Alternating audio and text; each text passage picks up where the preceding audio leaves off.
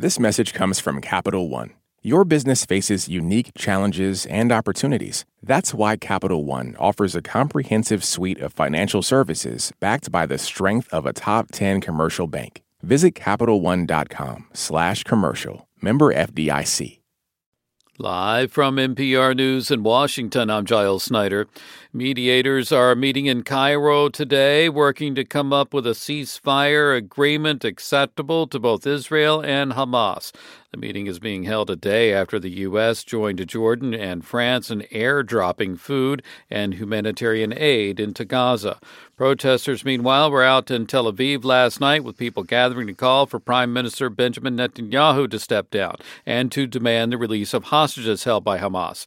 NPR's Dee Parvaz reports that seven protesters were arrested for trying to block a road in the demonstrations held by three different groups. One group called for Prime Minister Benjamin Netanyahu to step down, demanding early elections. Another group also wanted elections plus an end to Israel's occupation of Palestinian territories. They chanted slogans like, both in Sderot and Gaza, little girls want to be alive. Sderot is an Israeli city that was targeted in the October 7th attacks by Hamas. Protesters said they held Netanyahu's government responsible for how divided Israel feels right now. The families of hostages also held a rally calling for the immediate release of the 134 people still held captive in Gaza by Hamas. In a speech on Thursday night, Netanyahu called for unity, saying that early elections would cost Israel a victory in the war.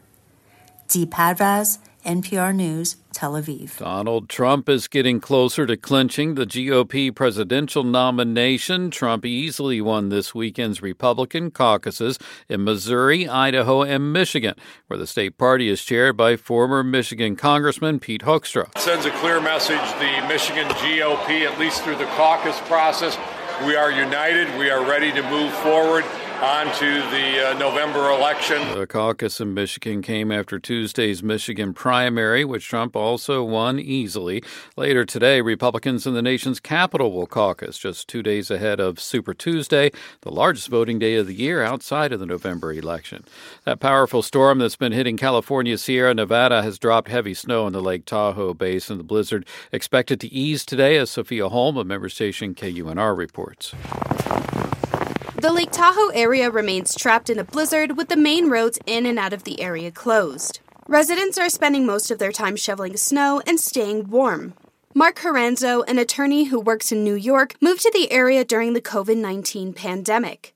He says while last winter saw more snow in total, this storm is stronger than any he experienced last year. It's, it's a big deal. There's a lot of snow. I don't know when we're going down the hill. There have been intermittent power outages since the start of the storm, and authorities have asked people not to travel. Blizzard conditions are expected to clear out by the end of the weekend. For NPR News, I'm Sophia Holm in Reno. And this is NPR News. Dams generated less power in the United States last year than at any time in the past 20 years. That's according to new data from the Federal Department of Energy. John Ryan from Seattle member station KUOW reports that hot, dry conditions in the Pacific Northwest drove the decline. Drought and low snowpack in much of the West made it a bad year for hydropower. That was especially true in Washington state, the nation's top producer. Lindsay Aramayo is with the Department of Energy hydropower supplies more than half of the electricity in Washington. When there is lower levels, we do see other energy sources helping meet that demand. That often means burning more gas or coal and adding to the heat trapping pollution that can turn snow to rain. This winter, snowpack is in better shape in most of the West, though in Washington, mountain snow is less than 70% of normal levels. For NPR News, I'm John Ryan in Seattle. Alaska's Iditarod sled dog race is getting underway for real today, and five time champion Dallas Seavey is looking to make race history with a sixth victory. But Seavey says that's not what he's focused on. This is going to be number 14. We've had some good luck along the way. Obviously, we've won five of them. And uh, now's not the time to focus on six or five or one or whatever number you're going for. Now it's time to focus on having a good, clean race. This year's race is one of the smallest in terms of competitors in years. 38 mushers and their dog teams will start the race today in Willow, north of Anchorage, where the Iditarod held its ceremonial start yesterday. I'm Giles Snyder. This is NPR News.